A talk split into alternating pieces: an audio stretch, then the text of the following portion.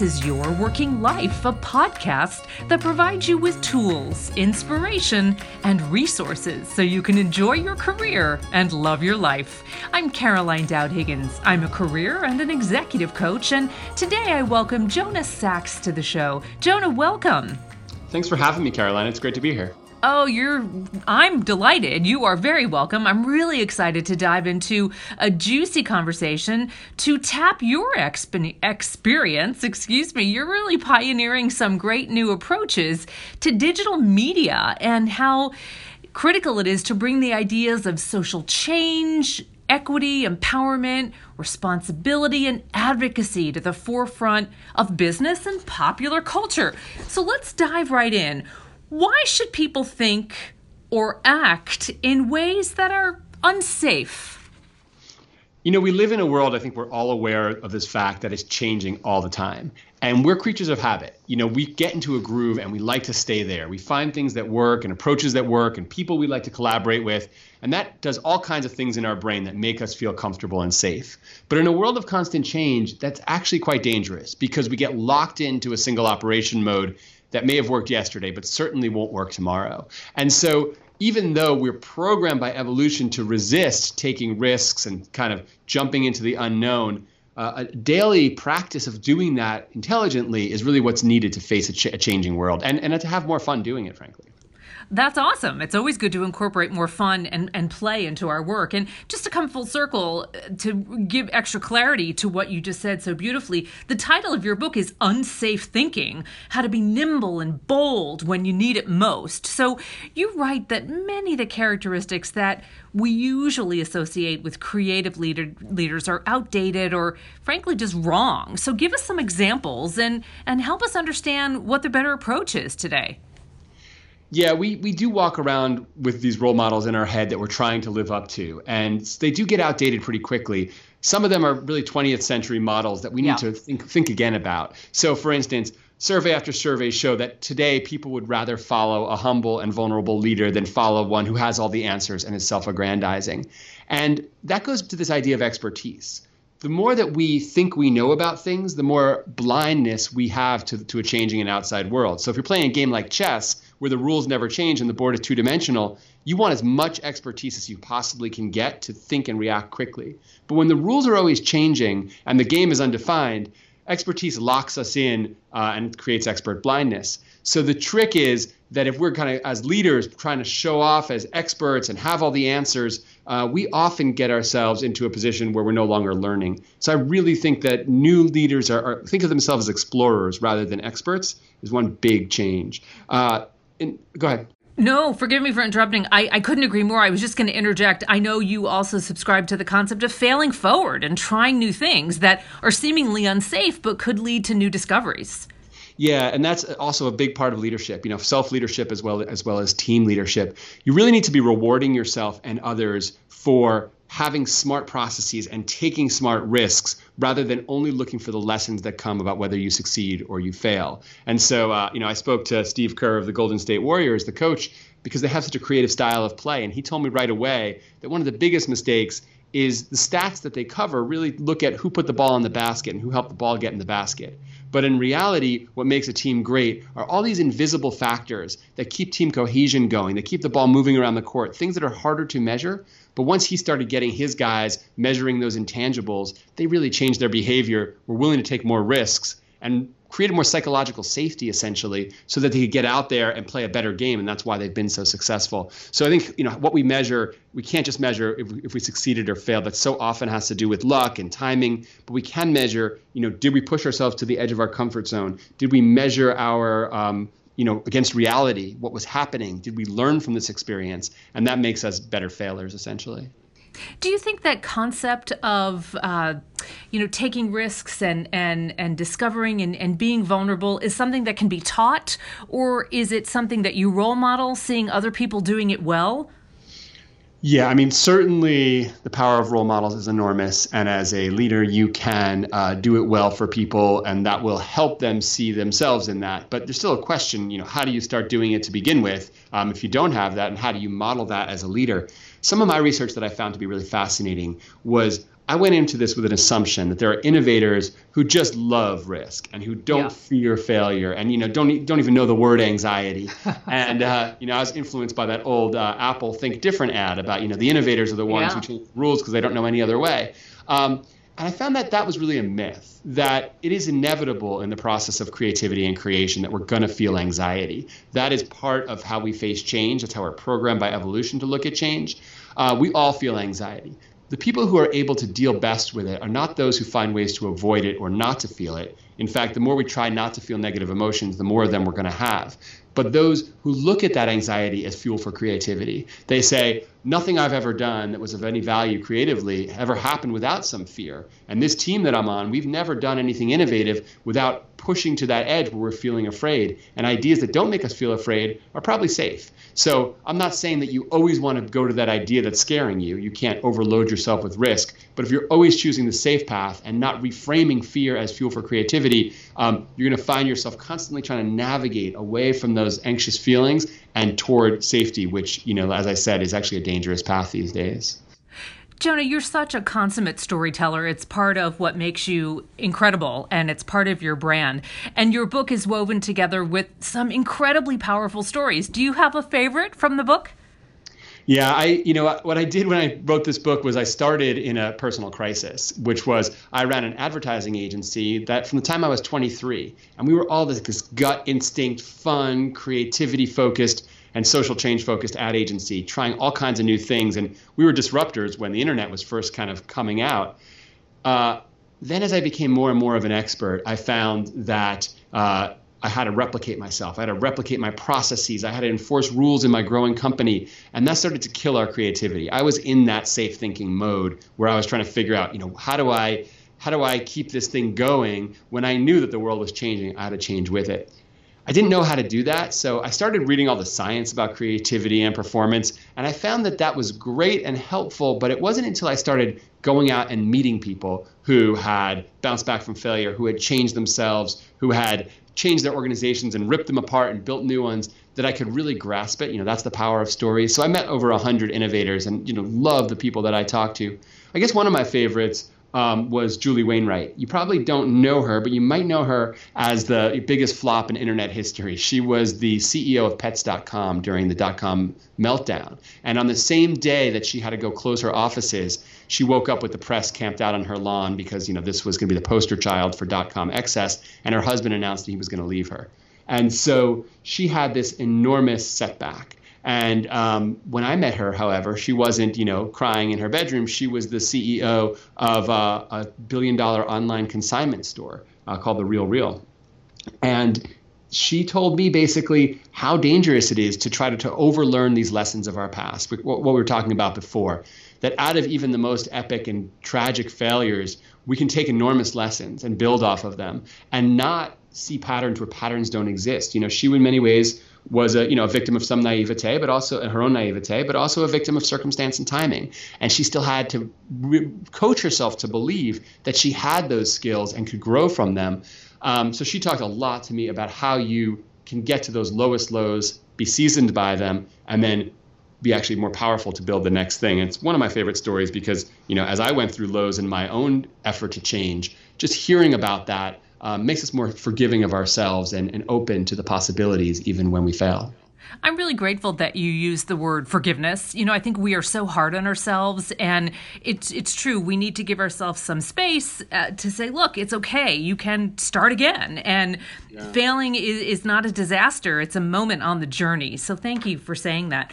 You know, interacting with all these incredible individuals whom you showcase in the book has that increased your capacity to be an unsafe thinker? Has it stretched you even more?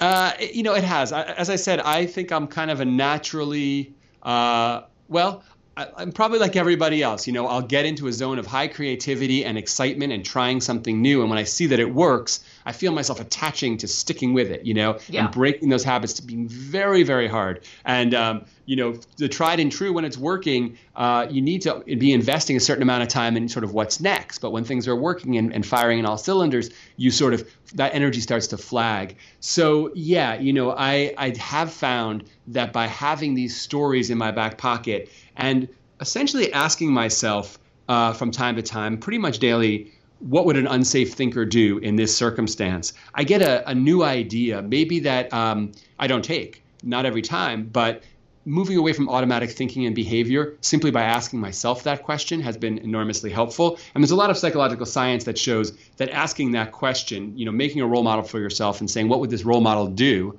um, is a very powerful way of guiding our behavior and motivation. So, so I try to do that every day and take a little bit more risk. It hasn't turned me into a uh, crazy rebel vandal, you know, doing anything and jumping off cliffs, but it certainly has shown, it has exposed my automatic thinking and uh, opened up enough space to at least see my automatic thinking for what it is and then decide if I want to engage in it or engage in something else. Well done. You changed that muscle memory. So tell me about the audience for this book. To me, it seems multi generational. You know, so many people would benefit from this. But for whom did you write the book? Well, you know, as I as I intimated, I kind of wrote it for myself at first. You know, I, yeah. I had to break myself out of this spell, um, and so it has a, a bit of a business and career angle to it. It's yeah. not a um, it's not a relationship book or a parenting book, but I think that this idea of challenging our own thinking um, is right up the middle in people who are trying to build careers, trying to get to get past that one level of success to that next level when you feel like you know you've gotten somewhere in your career. Maybe you're not just setting out, but you've gotten somewhere. You know you can achieve more. How do I do it? The same goes for growing a company. So you know that that's kind of my core audience: the the entrepreneur, uh, the person in mid career, really looking to take that next leap. Um, but you know, I've definitely gotten a lot of feedback uh, that this is great for teachers. This is really helpful for parents thinking about how they teach their kids. Um, and so, you know, they, they, they, definitely warn you don't write your book for everybody because you'll sell it to nobody. But, um, you know, I, I, find the applications for this kind of thinking are, are pretty broad.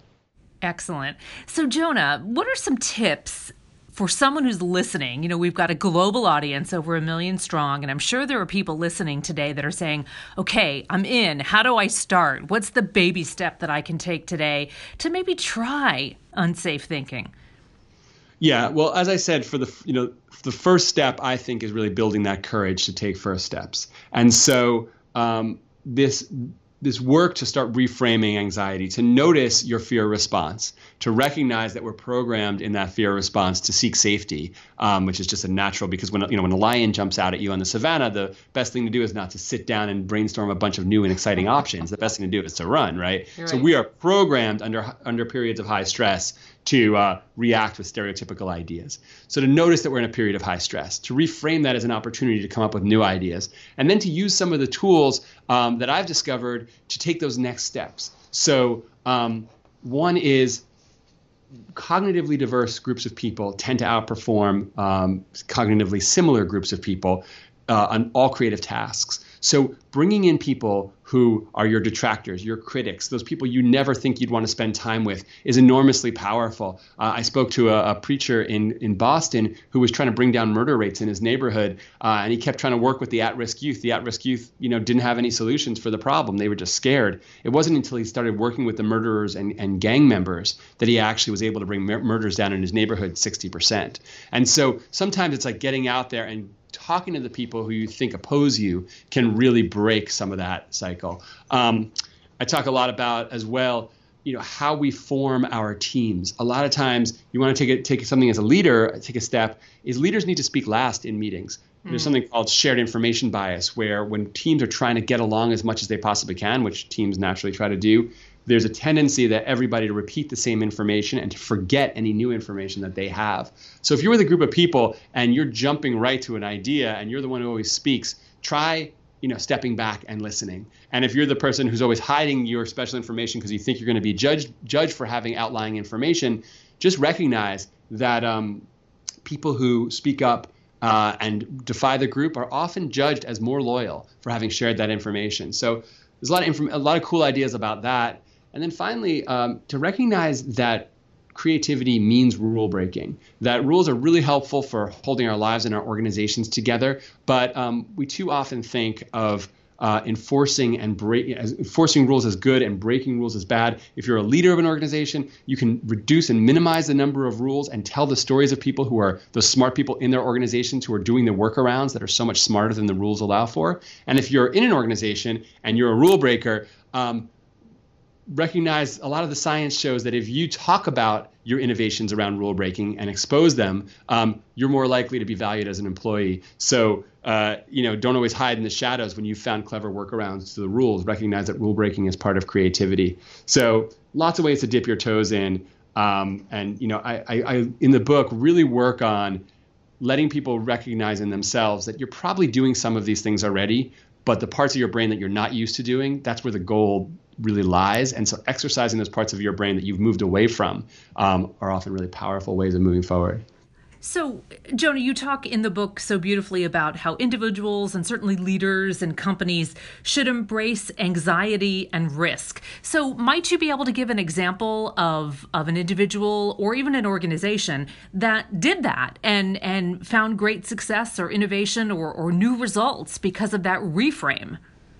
Yeah, I tell the story in the book of um, a woman named Helena Foulkes at CVS, who was a vice president of the organization uh, and was tasked with, I think, kind of a boring job in a way, which was helping define the corporate purpose, which very often leads to sort of, you know, a nice statement for the press. And they came up with this corporate purpose of, um, you know, delivering health and wellness to communities. And that didn't get anybody too excited because that was kind of obvious.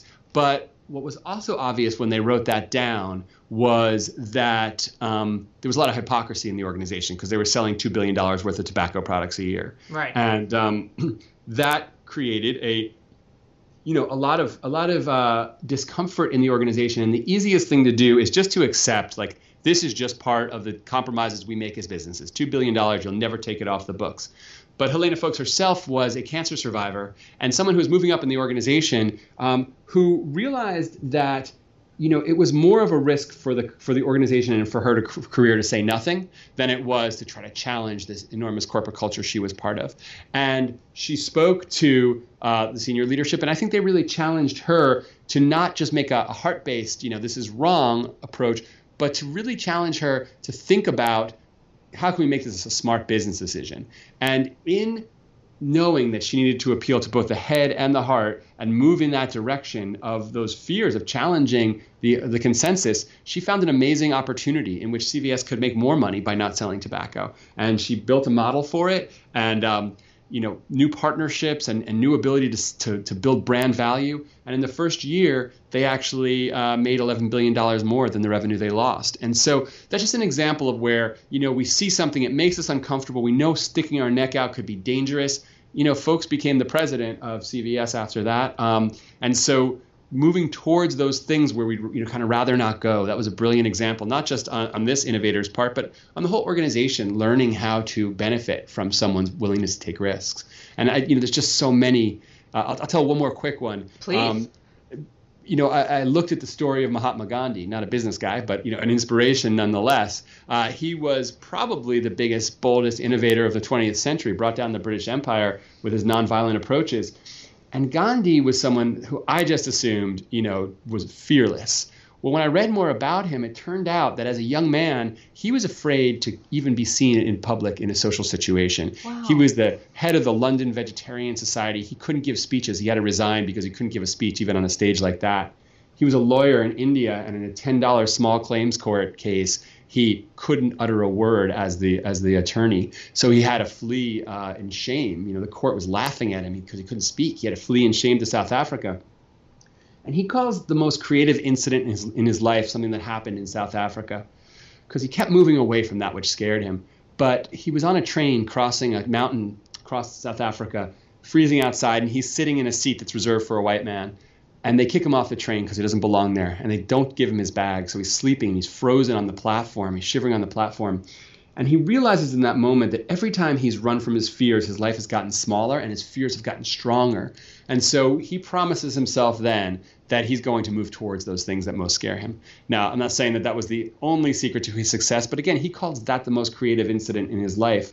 And pretty soon after that within months he's starting to lead freedom marches in south africa and he's confronting uh, some of the powers there, which was all the practice he got to go back to India and make the changes he did. So if you ever look at someone and say, wow, that person just embodies risk taking and bravery and courage, how can I ever be like that? I think it's great to just picture you know, someone like Gandhi standing up in front of a, 10 people in a room and not being able to open his mouth. And Gandhi said that he never lost that fear of speaking wow. to people. In all of his life. So, um, you know, that just gives me hope whenever I'm feeling a little social anxiety to know I'm in good company. Absolutely. Jonah Sachs, you are a treasure. Thank you so much. Your new book is extraordinary. It's called Unsafe Thinking How to Be Nimble and Bold When You Need It Most. And of course, it's available at all book retailers and online as well. Jonah, thank you for spending time with me today. I really enjoyed our conversation. It's been such a pleasure. Thank you for the great questions. Take good care, Jonah. And hey, if you like the show, subscribe on iTunes or SoundCloud, and even better, leave us a review and let us know what career development themes you'd like for us to address on a future show. You can find me on Twitter at C. Dowd Higgins, and I want to give a shout out to my extraordinary podcast colleagues, Laura Deck, our Executive Director of Publicity and Communications, and Claire McInerney, our Executive Producer. Thank you so much. Have a great day. I'm Caroline Dowd Higgins. Thanks for listening.